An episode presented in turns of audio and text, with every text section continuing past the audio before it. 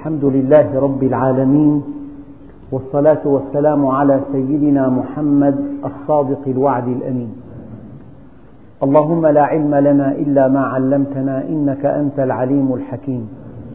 اللهم علمنا ما ينفعنا وانفعنا بما علمتنا وزدنا علما. وأرنا الحق حقا وارزقنا اتباعه. وأرنا الباطل باطلا وارزقنا اجتنابه. واجعلنا ممن يستمعون القول فيتبعون أحسنه وأدخلنا برحمتك في عبادك الصالحين. أيها الإخوة المؤمنون مع الدرس الرابع من سورة الزخرف ومع الآية الكريمة السادسة والعشرين وهي قوله تعالى وإذ قال إبراهيم لأبيه وقومه إنني براء مما تعبدون. الحقيقة أن بين آيات القرآن الكريم اتصالا وترابطا. هذا المعنى في الترابط أشار القرآن الكريم إليه في قوله تعالى كتاب أحكمت آياته. ثم فصلت. قد لا تجد بين المقطعين أو الآيتين رابط لغوي لكن تجد الرابط المعنوي قطعا. فحينما قال الله عز وجل وكذلك ما أرسلنا من قبلك في قرية من نذير إلا قال مترفوها إنا وجدنا آباءنا على أمة أي على طريقة وإنا على آثارهم مقتدون أي نحن نقلد آباءنا. هكذا آباؤنا هكذا نشأنا هكذا تربينا هكذا التقاليد هكذا العادات هذا التراث يا أخي. إنا وجدنا آباءنا على أمة وإنا على آثارهم مقتدون. فربنا جل جلاله جاء بمثل حي بنبي كريم بأبي الأنبياء بالنبي الذي اجتمع على تعظيمه كل الناس. قال وإذ قال إبراهيم يعني واذكروا إذ قال إبراهيم لأبيه وقومه إنني براء مما تعبدون. أيها الإخوة لا تقليد في العقيدة. في العقيدة التقليد مرفوض وغير مقبول. وعند جمهور العلماء فسق وعند بعضهم كفر. التقليد لا يكون في العقيدة إطلاقا. لو سمحنا أن يكون في العقيدة تقليد لأصبحت كل الفرق الضالة على حق لأنهم ما فعلوا إلا أن قلدوا من قبلهم. لا يمكن أن تعطل عقلك مع أي إنسان. دائما يقول النبي عليه الصلاة والسلام إنما الطاعة في معروف. لذلك المترفون محبو الدنيا يقلدون آباءهم يقتدون بهم يقدسون العادات ولو كانت مخالفة لكتاب الله يقدسون التقاليد ولو كانت باطلة يقدسون التراث ولو كان انحرافا. الله عز وجل يبين أن هذا النبي الكريم وقف هذا الموقف. قال إنني براء مما تعبدون أي براء من الأصنام التي تعبدونها فهي إن هي إلا أسماء سميتموها ما أنزل الله بها من سلطان وبراء من عبادتكم لها. براء من الأصنام التي تعبدونها وبراء من عبادتكم لهذه الأصنام. وبراء مصدر استعمل مكان الصفة. يعني إنني بريء. براء لأنها مصدر لا تجمع, لا تجمع ولا تثنى ولا تذكر ولا تؤنث. تقول المرأة إنني براء ويقول الرجلان إننا براء ويقول الرجال إننا إنا براء. على كل هذه قضية لغوية. براء مصدر حل محل الصفة. إنني براء مما تعبدون إلا الذي فطرني. هنا تبين أن العبادة للذي فطرك وحده. العبادة للذي فطرك. لأنه هو سبب وجودك هو الذي خلق هو الذي صور هو الذي رزق هو الذي ربى هو الذي هدى. هو الخبير هو المشرع. إليه المصير إليه المآب. لا يمكن أن نتصور عبادة لغير الله. وهذا الذي يعبد غير الله يقع في مطب خطير. يعني احتقر نفسه. ومن يرغب عن ملة إبراهيم إلا من سفه نفسه. أنت حينما تحتقر نفسك تعبد غير الله. يعني باللغة الدارجة لا يليق بك أن تعبد غير الله. أنت إنسان مخلوق مكرم. أنت المخلوق الأول المكرم. لا يليق بك أن تعبد غير الله. هو الذي خلقك. هو الذي أوجدك. هو الذي رباك. هو الذي سيرك. هو الذي أمدك. هو الذي هداك. بيده كل شيء مالك الملك. إليه يرجع الأمر كله. له مقاليد السماوات والأرض. إليه المصير. هو الأول والآخر والظاهر والباطن.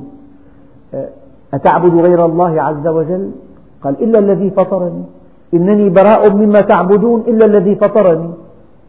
الآن فإنه سيهدين.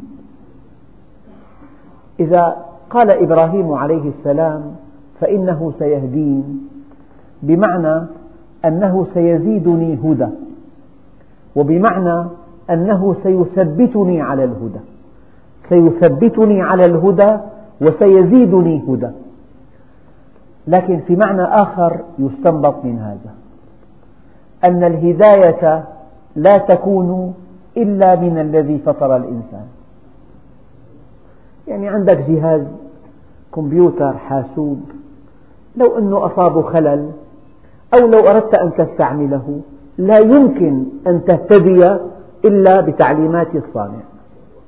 لا يليق بجهاز معقد جدا أن تسأل عن طريقة استعماله إنسانا جاهلا أو صديق حميم أو إنسان أمي أو بائع لطيف تحبه كثيرا ولكن لا يفقه بهذا الجهاز. هذا الجهاز لا يمكن أن نستهدي في طريقة تشغيله وصيانته إلا صانعه. فهنا في بالآية في معنى هناك معنيان دقيقان. الأول لا يمكن أن نعبد إلا الذي فطرنا. والذي فطرنا هو الذي سيهدينا. بمعنى أنه من لوازم الكمال الإلهي من لوازم ربوبية الله عز وجل أنه لا يدع عباده من دون توجيه. يعني الأب مثلا من المعاني الدنيا لأبوته أنه يوجه أولاده نحو الحق والخير. يعني أيعقل الأب يتوهم أن كل مهمته في إطعام أولاده وإكسائهم فقط. لا. أقل أب يهتم بأخلاق أبنائه بدين أبنائه بمستقبل أبنائه. فمن لوازم كمال الأب أن يوجه أولاده إلى الطريق الصحيح. إذا كان في قلب الأب شيء من الرحمة قليل. فكيف بالرحمن الرحيم؟ أيدع عباده من دون توجيهات من دون رسل من دون أنبياء من دون إلهام من دون تبيين من دون توضيح. فالآية معناها أن الذي فطر الإنسان هو وحده الذي سيهديه هو وحده. يعني الهدى لا يمكن أن يؤخذ إلا من الخالق. إنسان مفكر مصلح اجتماعي إنسان طرح أفكار طرح منهج. نقول له بادئ ذي بدء من أين جئتنا بهذا المنهج؟ من عندك؟ من أنت حتى تكون منظرا لنا؟ من أنت حتى تكون مشرعا لنا؟ ماذا تملك من خبرات؟ ماذا تملك من علم حتى تشرع لهذا الإنسان؟ لذلك أي تشريع وضعي باطل في أصله لأن المشرع رجل إنسان علمه محدود. الدليل وما أوتيتم من العلم إلا قليلا. ولا يحيطون بشيء من علمه إلا بما شاء.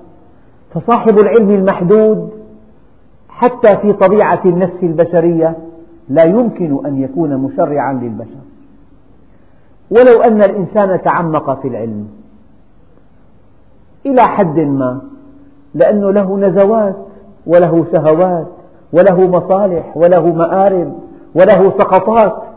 لا يمكن لبشر كائنا من كان أن يكون مشرعا لأنه لا يعلم وإذا علم لا ينصف. حينما يشرع الإنسان يوجه التشريع لمصالحه الشخصية ولا يحيط علما بالمشرع له. فلذلك الآية فيها, فيها معنيان دقيقان. الأول أن العبادة لا تكون إلا لله وأن الهدى لا يكون إلا من الله. يعني من الذي ينبغي أن تعبده؟ هو الذي أوجدك من العدم. هل أتى على الإنسان حين من الدهر لم يكن شيئا مذكورا؟ من الذي ينبغي أن تعبده؟ هو الذي أمدك بما تحتاج. هذا الهواء من أمدك به؟ هذا الماء من أمدك به؟ لو أن السماء شحت ويبس النبات ومات الحيوان ماذا نفعل ببلادنا؟ نهجرها. لو أن السماء شحت هل تستطيع قوى الأرض مجتمعة أن تصدر قرارا بإنزال المطر؟ لا. وهذا شيء هي حقيقة بين أيدينا جميعا. إذا من, الذي ينبغي أن يعبد؟ هو الذي خلق وهو الذي يرزق وهو الذي يربي وهو الذي بيده كل شيء وهو الذي إليه المصير. هذا الذي ينبغي أن تعبده. طيب من هذا الذي ينبغي أن يهديك؟ هو الخالق. يعني بمعنى مبسط جدا أي آلة بين يديك؟ بالبديهة بالفطرة من دون تعقيدات. تشعر أن الجهة التي يمكن أن تعطيك التعليمات في تشغيلها هي الجهة الصانعة وحدها.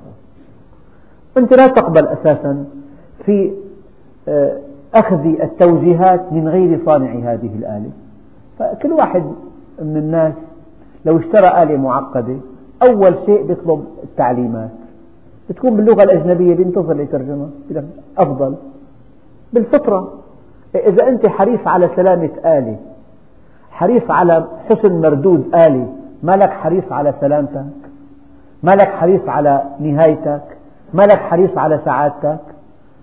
لا تسلم ولا تسعد إلا بتطبيق تعليمات الصانع. لذلك آه، وإذ قال إبراهيم لأبيه وقومه إنني براء مما تعبدون إلا الذي فطرني فإنه سيهدين. قال إلا هذه استثناء متصل. العبارة قد ترد كثيرا في دروس التفسير. معنى استثناء متصل أي أن المستثنى منه من جنس المستثنى. إذا قلت حضر الطلاب إلا خالدا خالد طالب. أما المنقطع أن يكون المستثنى من غير جنس المستثنى منه. كأن تقول حضر الطلاب إلا المدرسة فالمدرس ليس طالبا. فالعلماء قالوا هذا استثناء متصل. لأنهم يعبدون الله ويعبدون أصناما من دون الله. إلا الذي فطرني هذا استثناء متصل أي أنا أعبد الله وحده. وجعلها كلمة باقية في عقبه. الذي جعلها كلمة باقية في عقبه هو الله عز وجل. يعني كلمة التوحيد باقية في عقب هذا النبي العظيم سيدنا إبراهيم.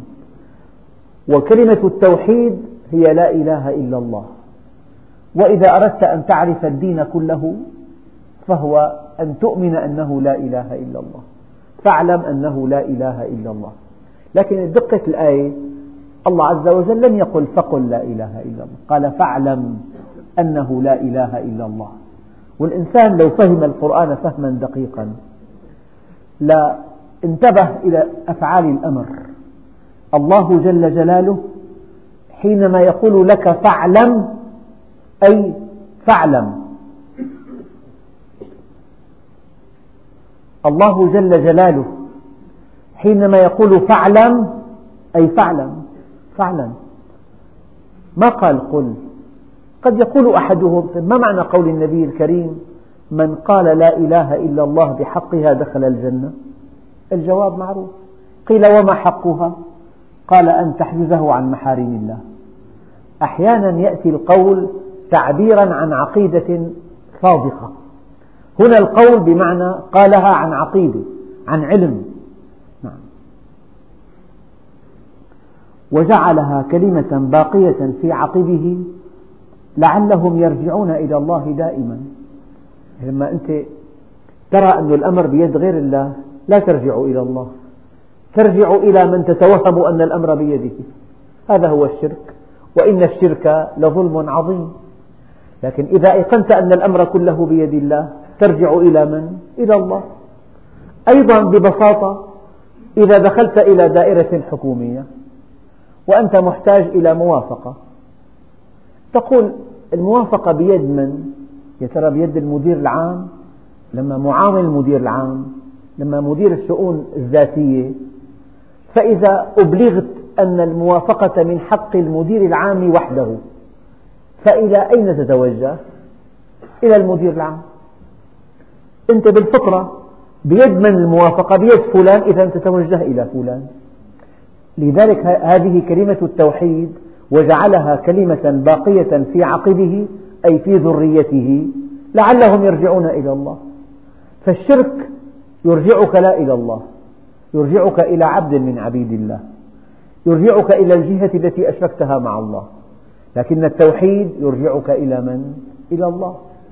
لذلك فلا تدع مع الله إلها آخر فتكون من المعذبين. إذا أردت أن تسعد فارجع إلى الله. إذا أردت أن تشقى فارجع إلى غير الله. غير, غير الله عز وجل لا شيء. لكن الله كل شيء.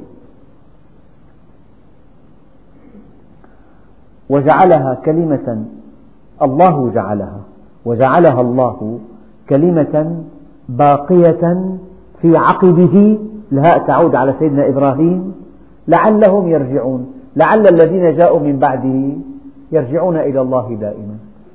نقطة دقيقة جدا. أنت ترجع لمن بيده الأمر. فإذا علمت أن الله بيده الأمر ترجع إلى الله. وإذا علمت أن الأمر بيد زيد أو عبيد أو فلان أو علان تتوجه إلى زيد أو عبيد أو فلان أو علان. تتوجه وتتوسل وتتصاغر وتستعطف وتستجدي وتخاف وترضي هذا هذا الإنسان في معصية الله لأنك أشركته مع الله.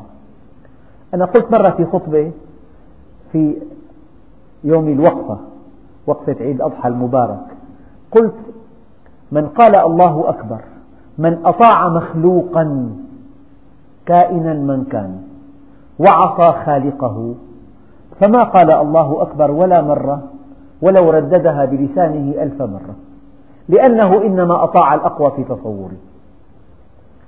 ومن كسب مالا حراما ما قال الله أكبر ولا مرة ولو رددها بلسانه ألف مرة لأنه إنما رأى أن هذا المال أكبر عنده من الله أو من طاعة الله.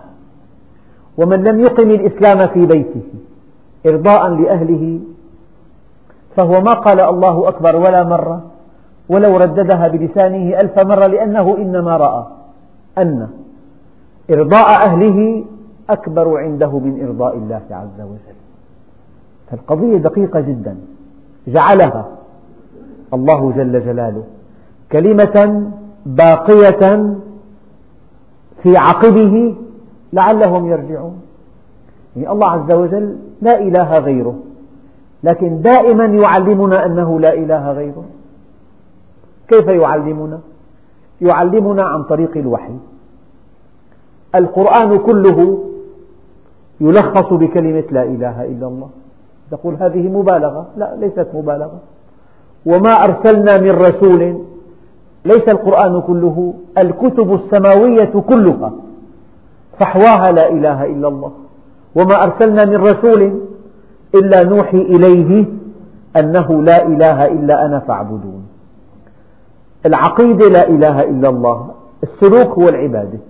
لذلك العلماء قالوا لا إله إلا الله نهاية العلم. والتقوى نهاية العمل. فأنت إذا وصلت إلى لا إله إلا الله وصلت إلى الحقيقة الكبرى التي لا حقيقة بعدها. وإذا أطعت الله عز وجل فأنت أكرم الخلق. وما أرسلنا من رسول إلا نوحي إليه أنه لا إله إلا أنا فاعبدون. معرفة أنه لا إله إلا الله هي العقيدة الصحيحة. وطاعة الله عز وجل هو السلوك الصحيح وما سوى ذلك باطل في باطل. قد أفلح المؤمنون الذين هم في صلاتهم خاشعون والذين هم عن اللغو معرضون. اللغو ما سوى الله عقيدة وسلوكا. أي حركة لغير الله لغو وباطل؟ وأي توهم بعيد عن وأي توهم بعيد عن الله عز وجل لغو وباطل. يعني أنت ترجع لمن, لمن بيده الأمر. فإذا علمت أن الله بيده كل شيء رجعت إليه. لذلك الله عز وجل ما أمرك أن تعبده إلا بعد أن طمأنك أن الأمر كله إليه قال إليه يرجع الأمر كله فاعبده وتوكل عليه. إليه يرجع الأمر كله. فاعبده وتوكل عليه. الله جل جلاله هو الذي ينبغي أن يعبد والله جل جلاله هو الذي ينبغي أن يستهدى. الحديث القدسي عبادي كلكم جائع إلا من أطعمته كلكم ضال إلا من هديته فاستهدوني أهدكم. كلكم جائع إلا من أطعمته. فاستطعموني أطعمكم. كلكم عار إلا من كسوته. فاستكسوني أكسكم. لو أن أولكم وآخركم وجنكم وإنسكم كانوا على أتقى قلب رجل واحد منكم ما زاد في ملكي شيئا. ولو أن أولكم وآخركم وإنسكم وجنكم كانوا على أفجر قلب رجل واحد منكم ما نقص في ملكي شيئا. ولو أن أولكم وآخركم وإنسكم وجنكم وقفوا على صعيد واحد وسألني كل واحد منكم مسألته ما نقص ذلك في ملكي إلا كما ينقص المخيط إذا غمس في مياه البحر. ذلك لأن عطائي كلام وأخذي كلام. فمن وجد خيرا فليحمد الله. دققوا الآن. ومن وجد غير ذلك فلا يلومن إلا نفسه. أبدا. كلام قطعي. ومن وجد غير ذلك فلا يلومن إلا نفسه. الله عز وجل أكبر وأعظم من أن يظلمك أو من أن يحرمك أو من أن يعطي غيرك ولا يعطيك من أن يكرم غيرك ولا يكرمك. بل متعت هؤلاء وآباءهم. حتى جاءهم الحق ورسول مبين. قال كلمة متعت أي أطلت أعمارهم وأعطيتهم ما يشتهون. أحيانا تجد إنسان يعني باع طويل في الدنيا المال عنده موفور صحته قوية دخله كبير عزه عريض جاهه كبير لا ينقصه شيء في الدنيا. هل هذا إكرام؟ هذه الدنيا لا علاقة لها بالإكرام إطلاقا فأما الإنسان إذا ما ابتلاه ربه شوف إذا ما ابتلاه ربه فأكرمه ونعمه فيقول هو ربي أكرمن وأما إذا ما ابتلاه فقدر عليه رزقه فيقول هو ربي أهانا كلا. ليس هذا صحيحا ولا هذا صحيحا. ليس عطائي إكراما بل هو ابتلاء. وليس منعي حرمانا بل هو دواء. ملخص الملخص أن حظوظ الدنيا درجات نرقى بها أو دركات نهوي بها حيادية هي. كل شيء الله أعطاك بإمكانك أن ترقى به إلى الجنة وبإمكان الإنسان الضال أن يهوي به إلى جهنم. شيء نفسه. العقل إياه. العقل يمكن أن تصل به إلى الله. ويمكن أن تستخدمه لغير ما صنع له في المكر والدسيسة والكذب والاحتيال. العقل كذلك المال كذلك الصحة كذلك الذكاء كذلك طلاقة اللسان كذلك. أي حظ من حظوظ الدنيا. يمكن أن تستخدمه لتكون في أعلى عليين وأي حظ من حظوظ الدنيا يمكن أن تستخدمه فتكون لا سمح الله في أسفل سافلين. بل متعت هؤلاء وآباءهم. يعني هي الحديث الشريف. والله حين النبي يقسم. متى يقسم؟ والله لو أن الدنيا تعدل عند الله جناح بعوضة ما سقى الكافر منها شربة ماء. جناح بعوضة. ما بعتقد في في مخلوق أهون على الناس من بعوضة؟ يعني إنسان أيام النملة بيأخذ احتياط لعل يكون ماتت بالمغسلة مثلا. لكن البعوضة يقتلها وما بيحس بشيء إطلاقا. إطلاقا بهوانها على الناس. فالنبي ما قال بعوضة قال جناح بعوضة. لو أن الدنيا تعدل عند الله جناح بعوضة ما سقى الكافر منها شربة ماء. النبي الكريم مرة رأى شاة ميتة وقد تفسخت. فقال انظروا إلى هذه الشاة كم هي هينة على أهلها؟ والله للدنيا أهون على الله من هذه الشاة على أهلها. لأنه تنتهي بالانقطاع. هالكلمة أقولها دائما. أخواننا الكرام الموت ينهي غنى الغني ينهي فقر الفقير ينهي قوة القوي ينهي ضعف الضعيف ينهي وسامة الوسيم ينهي دمامة الدميم ينهي كل شيء. إذا ليست عطاء. ما دامت الدنيا تنتهي بالموت إلى لا شيء إذا ليست عطاء. هذا العطاء لا يليق بالله عز وجل. لا يليق بالله أن يعطيك شيئا ثم يسترده. إذا هذه الدنيا بمجملها ليست عطاء. هذا معنى قول الله عز وجل بل متعت هؤلاء وآباءهم حتى جاءهم الحق ورسول مبين. يعني إلى أن أسمعهم الحق. الدنيا متاع والمتاع الشيء العابر متاع الغرور. يغتر بها.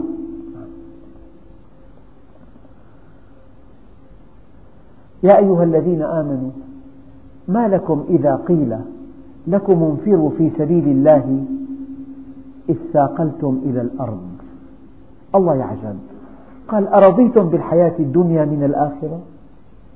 فما متاع الحياة الدنيا في الآخرة إلا قليل. هذه الآية ألا تهتز لها النفوس؟ طيب. آية ثانية قل متاع الدنيا قليل. قل متاع الدنيا قليل. والآخرة لمن اتقى ولا تظلمون فتيلا. لما, ربنا لما الرب العظيم يقول هذا عطاء قليل يجب أن نصدقه. وألا نحرص عليه. وألا نعصي الله من أجله. وألا نتنافسه. نتنافسه. نعم.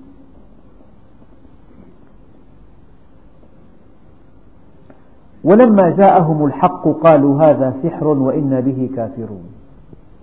هذا أشقى إنسان يأتيه الحق فيكفر به يأتيه الحق فيسخر منه يأتيه الحق فيتهم من جاء بالحق بالسحر والشعوذة والكهانة وما إلى ذلك.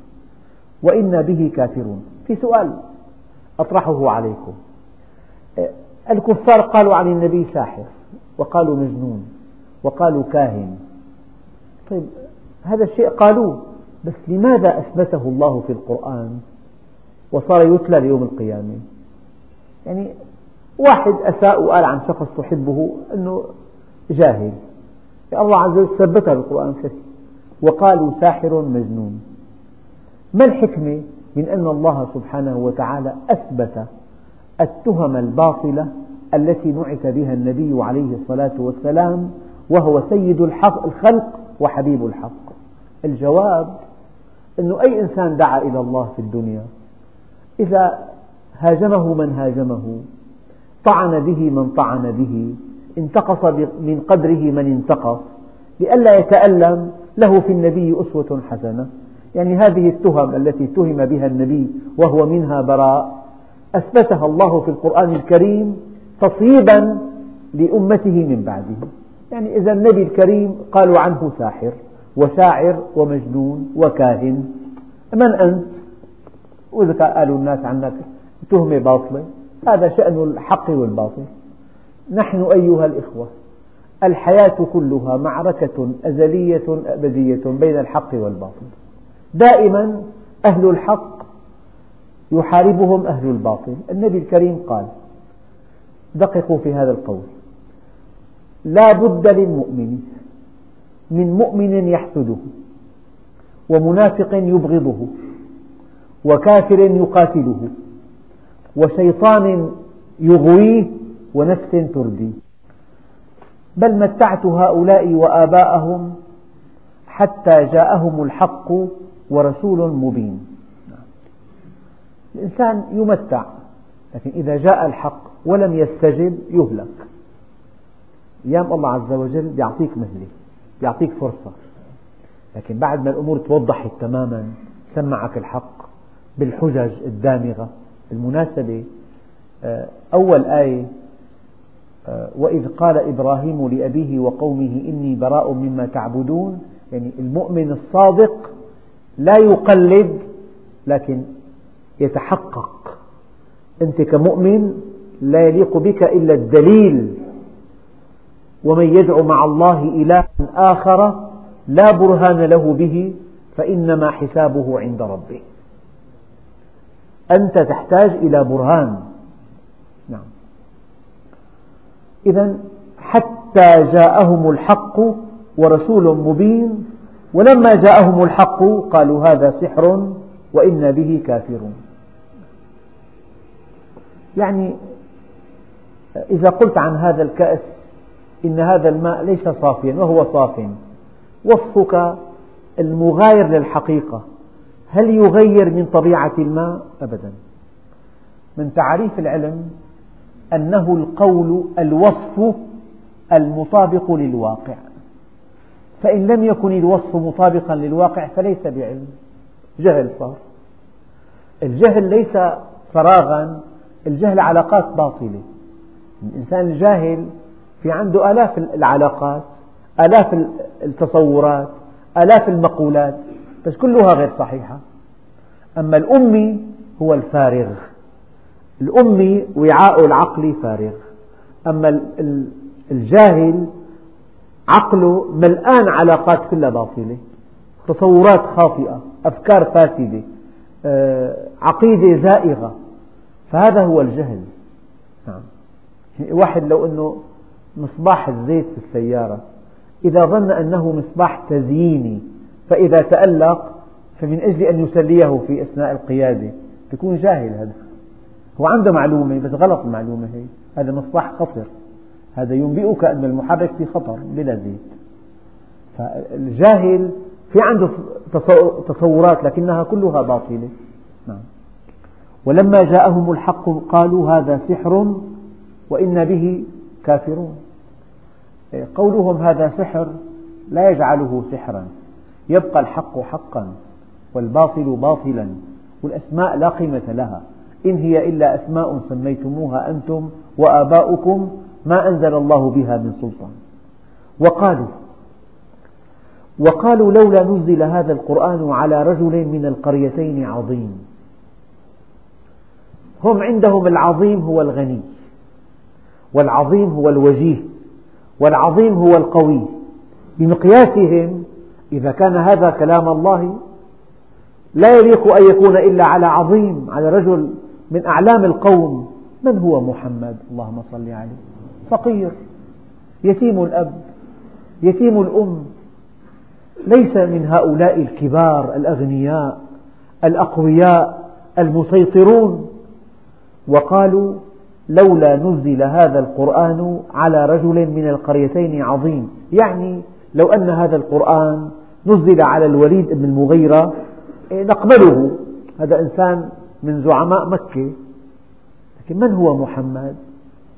يقول الله عز وجل أهم يقسمون رحمة ربك؟ النبوة رحمة الله عز وجل. هم يقسمونها. هذا شأن الله عز وجل. الله له مقاييس أخرى. مقياس أهل الأرض الآن. مقياس الناس الغنى. لكن مقياس ربنا الطاعة له. فقد تجد صاحب شركة ضخم حاجبه عند الله أعظم منه بجوز. مقياس ربنا عز وجل الطاعة لكن مقياس الناس الغنى والقوة. سيدنا عمر رضي الله عن عمر قال لسيدنا سعد يا سعد لا يغرنك أنه قد قيل خال رسول الله. فالخلق كلهم عند الله سواسية. ليس بينه وبينهم قرابة إلا طاعتهم له فقط. فأنت بطولتك أن تعرف مقياس ربنا عز وجل. ابتغوا الرفعة عند الله عند الناس بالمال عند الناس بالقوة. في شخص قوي يقول لك هذا إيده طايلة فالناس يحترموه كثير يحترموه الناس يحترمون الغني والقوي. هذا مقياس مادي. لكن عالم القيم عالم الدين عند الله عز وجل الإنسان لا يرقى إلا بمعرفته بالله وبأخلاقه الفاضلة. الدليل النبي عليه الصلاة والسلام. ألم يكن أعظم الخطباء؟ نعم. هو أعظم خطيب على وجه الأرض. ألم يكن أعظم العلماء؟ طبعا يا أيها الأمي حسبك رتبة في العلم أن دانت لك العلماء الآن يجي إنسان يأخذ له ليسانس شريعة بيعمل دبلوم شريعة بعدين ماجستير بعدين بياخذ شي عشرين حديث بيشرحهم بيقول لك عملت أطروحة بالحديث صار لقبه دكتور من هذا الدكتور؟ ماذا فعل؟ يعني هذا فهم بعضا من أحاديث رسول الله. وأين النبي إذا؟ إذا إنسان قرأ خمسين حديث شرحهم فسرهم درسهم صار دكتور. يا أيها الأمي حسبك رتبة في العلم أن دانت لك العلماء. إذا النبي عليه الصلاة والسلام كان أعظم الخطباء. شيء جميل. وكان أعلم العلماء. وكان أفقه الفقهاء. وكان أقضى القضاة وكان أعظم المفتين وكان قائدا عسكريا وكان زعيما مدنيا وكان آه، مصلحا اجتماعيا. لما ربنا عز وجل أراد أن يمدحه بماذا مدحه؟ قال وإنك لعلى خلق عظيم. هذا مقياس ربنا. الإنسان بجوز يكون ذكي جدا طليق اللسان بجوز يكون عنده فهم عميق معه أعلى شهادة. هذه صفات عقلية. أما صفة الصفة الراقية عند الله الخلق العظيم. من هنا قال عليه الصلاة والسلام الإسلام حسن الإيمان حسن الخلق. ذهب حسن الخلق بالخير كله. فإذا أردت أن ترقى عند الله فكن ذا خلق عظيم. إذا أردت أن ترقى فكن ذا خلق عظيم. لأن الله عز وجل يمكن أن تعرفه ويمكن أن تعرف أمره ويمكن أن تعرف خلقه.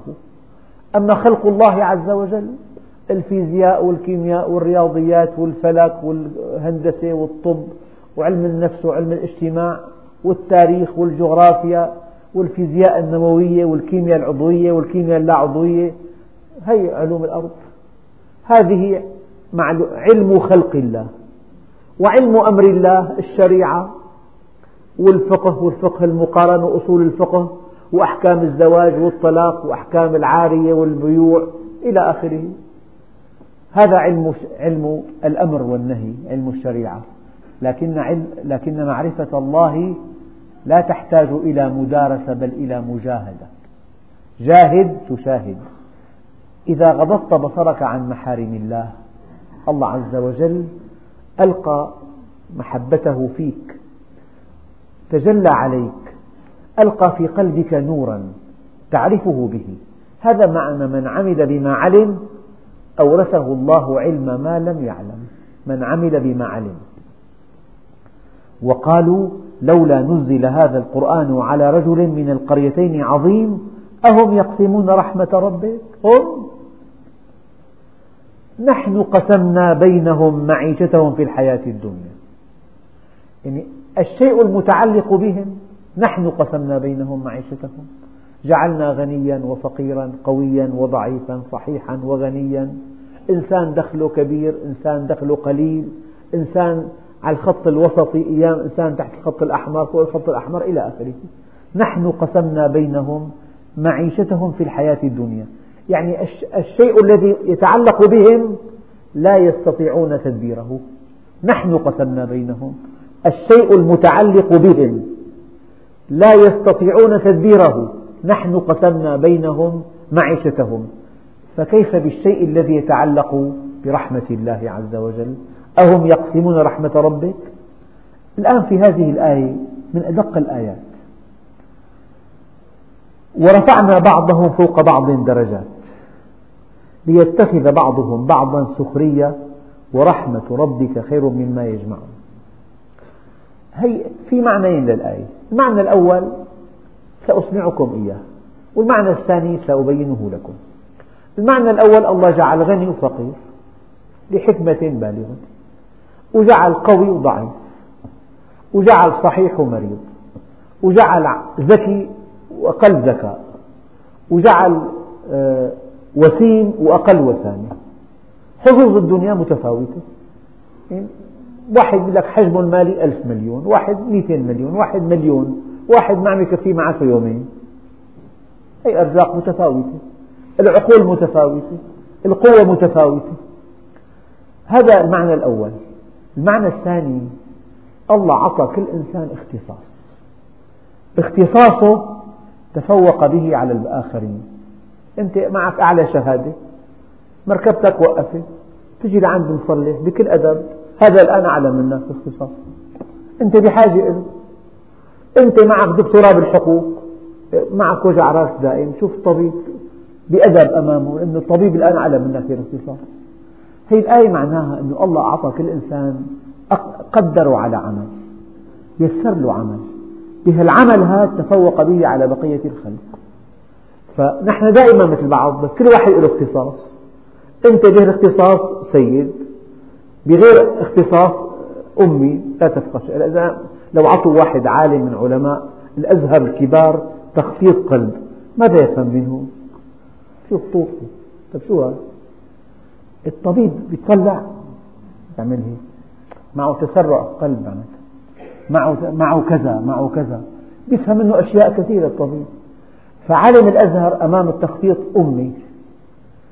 وهذا الطبيب أمام معاني كتاب الله أمي. ورفعنا بعضكم فوق بعض درجات. كل إنسان تفوق بشيء فهو سيد.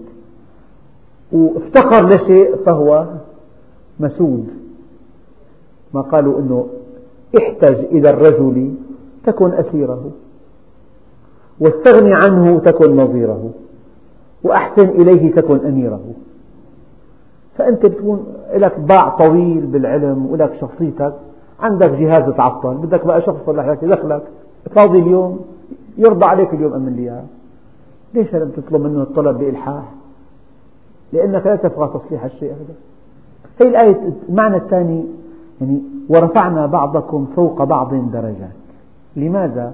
ليتخذ بعض بعضهم بعضا سخريا ورفعنا بعضهم فوق بعض درجات ليتخذ بعضهم بعضا سخريا. يكون الإنسان بخدمة أخوه. أنت بتتقن حاجة. في كل واحد منكم له عمل.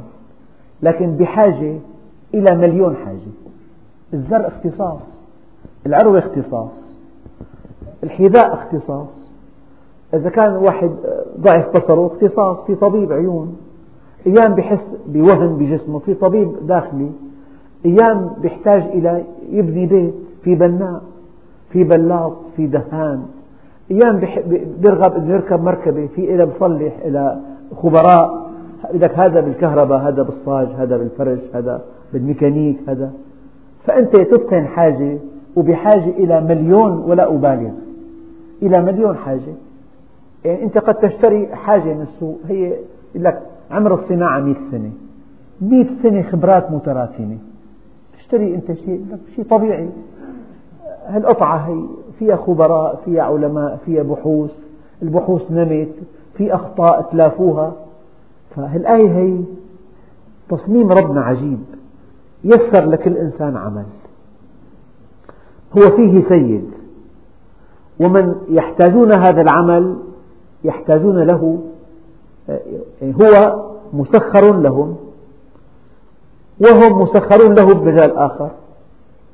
أيام واحد مثلا بيكون معلم بيطلب منه يعلم له ابنه رياضيات والد الابن بجوز يكون عنده معمل أو عنده محل تجاري.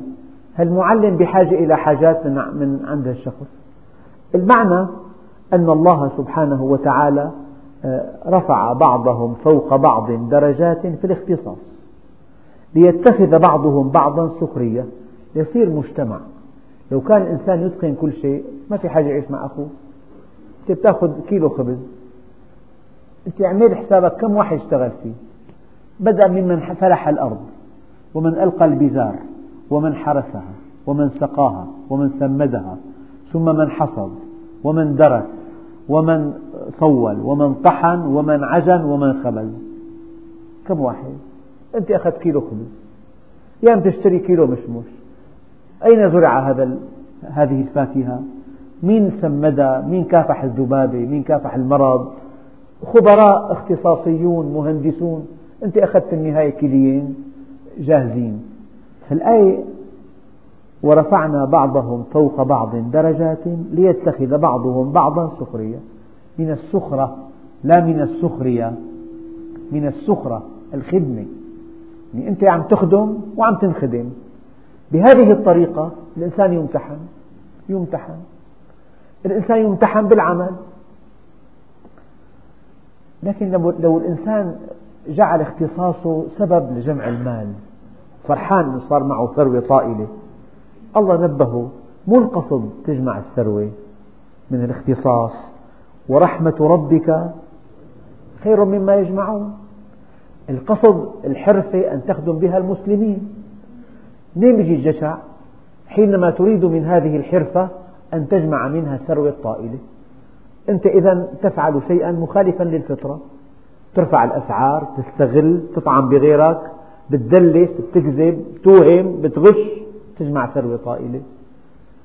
لكن لا ورحمة ربك خير مما يجمعون. أنت قدم خدمات بالمناسبة إخواننا هي حقيقة صارخة. أي إنسان بأي حرفة إذا وضع المادة أمامه سقط فإذا وضع المادة خلفه رقي وجاءته المادة. يعني كل إنسان صاحب حرفة مادي ينتهي. أنت آه، اجعل همك الأول خدمة المسلمين. فإذا كنت بهذا الإخلاص وبهذا الإتقان تأتيك الدنيا وهي راغمة. وإذا أردت الدنيا وحدها على حساب اختصاصك وإخلاصك وصدقك وإتقانك ذهبت منك الدنيا وذهب منك المال. واستحق الإنسان لعنة الناس. يعني كل إنسان بيستغل حرفته بابتزاز أموال الناس. ملعون عند الله وعند الناس. وكل إنسان يهدف إلى خدمة الناس. والمادة وراء ظهره يأتيه الثناء من الله ومن الناس وتأتيه المادة وهي راغمة. هي نقطة مهمة جدا إخواننا الشباب يعني كلك اختصاص مثلا. إياك أن تجعل المادة كل شيء. اجعلها وراء ظهرك تأتيك وهي راغمة. أما إذا جعلتها أمامك تذهب منك.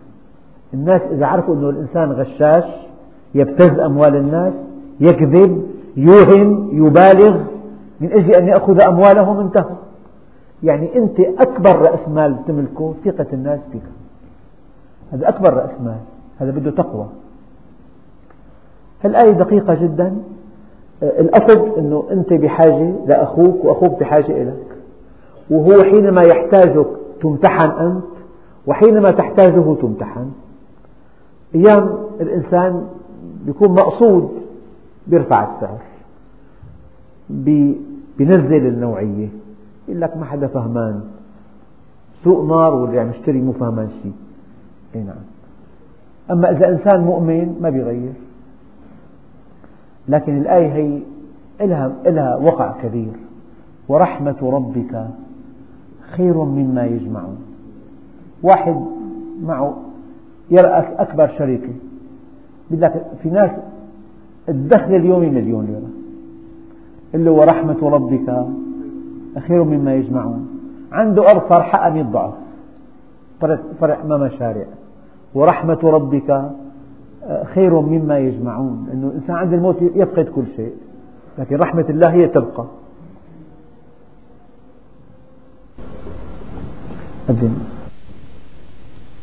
من المعاني المستفادة من هذه الآية أن الإنسان صاحب الاختصاص. كل إنسان له اختصاص. عمله اختصاصه. ممكن يصل بعمله إلى رحمة الله. بإخلاصه وصدقه وأمانته ونصحه للمسلمين.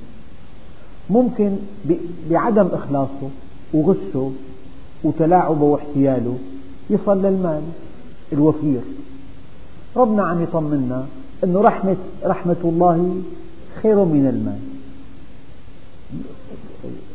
أصحاب الاختصاص أيام معهم أسرار أيام بنعطيه إبرة ماء مقطر بيقول لك والله أنت عسل صحيح ماء مقطر ما فيه. الإنسان ما بيعرف. أما صاحب الحرفة هو المختص. فصاحب أي حرفة؟ على الإطلاق. ممكن بحرفتك تصل إلى شيئين إما إلى رحمة الله أو إلى المال الوفير. لكن والله أطمئنك أنك إذا أردت الله ونصحت المسلمين ولم تبتز أموالهم ولم تغشهم وصلت إلى رحمة الله وإلى المال. أما إذا أردت المال وحده عن طريق ابتزازهم وغشهم والاحتيال عليهم والله الذي لا إله إلا هو تخسر رحمة الله وتخسر المال. المال. هي نقطة مهمة جدا. فلا حدا يبتز لا حدا يعني يطلب أكثر من حقه لا أحد يعني يجعل اختصاصه استغلالا لحاجة الناس إليه. الله عز وجل يقول ورفع بعضهم فوق بعض درجات. أيام الإنسان بخلل بسيط بدماغه يروح اختصاصه. أنا أعرف رجل يحمل دكتوراه. دكتوراه يعني من النوع الذي نحن في أمس الحاجة إليه. وارتقى بالمناصب حتى معاون وزير. وتزوج امرأة من أوروبا وعايش ببحبوحة ما بعدها بحبوحة. فقد بصره. طبعا قبع في بيته. البريد جاءه شهر شهرين بعدين سرح من منصبه. أنقل لكم ما قاله لصديقه قال له والله أتمنى أن أجلس على الرصيف وأن أتسول وأن لا أملك من الدنيا إلا معطفي وأن يرد بصري. فالإنسان إذا عنده اختصاص بيروح أحيانا بفقد حاسة من حواسه أيام بيروح بخلل بدماغه أيام بيروح بحادث سير يقول لك صار مشلول. فالإنسان لا يستغل اختصاصه بظلم الناس. أيام إنسان بيبقى مطلوب أيام بيكون عنده قدرة يأذي الناس عنده قدرة يبتز أموالهم عنده قدرة أن يأخذ ما ليس له. الآية دقيقة الله رفعك رفعك به الاختصاص رفعك به الوظيفة. إياه عندك أنت بمنصب حساس والناس كلها بتقدر توقع بهم أشد أنواع الأذى. تبتز أموالهم أحيانا. قال لك ورفع بعضكم بعضهم ورفعنا بعضهم فوق بعض درجات مشان تخدم أخوك مو مشان تستغله. ليتخذ بعضهم بعضا سخريا هو حينما رفعك على على أخيك من أجل أن تخدمه من أجل أن ترقى إلى الله بخدمته. أعطاك اختصاص هذا طبيب هذا محامي هذا مهندس هذا مثلا يتقن هذه المصلحة. أعطاك هذا الاختصاص. وهذه المهارة من أجل أن ترقى إلى الله بخدمة أخيك. فإذا أردت منه ابتزاز ماله وتجميع ثروة طائلة ما أنزل الله بها من سلطان؟ يقول لك الله عز وجل ورحمة ربك خير مما يجمعون. فالإنسان إخلاصه في عمله وإتقانه لعمله وصدقه وأمانته ونصحه للمسلمين. يعني ممكن تكون عندك معمل غذائي توضع فيه مواد تالفة مواد غير غير جيدة مواد مؤذية أحيانا. يعني حط مثلا بالطحينة سبيداج تصير بيضة بيرفع سعرها 5000 كيلو.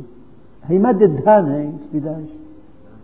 عم عم يجعل كسبه للمال عن طريق تلوين هالمادة الغذائية بلون مؤذي للناس.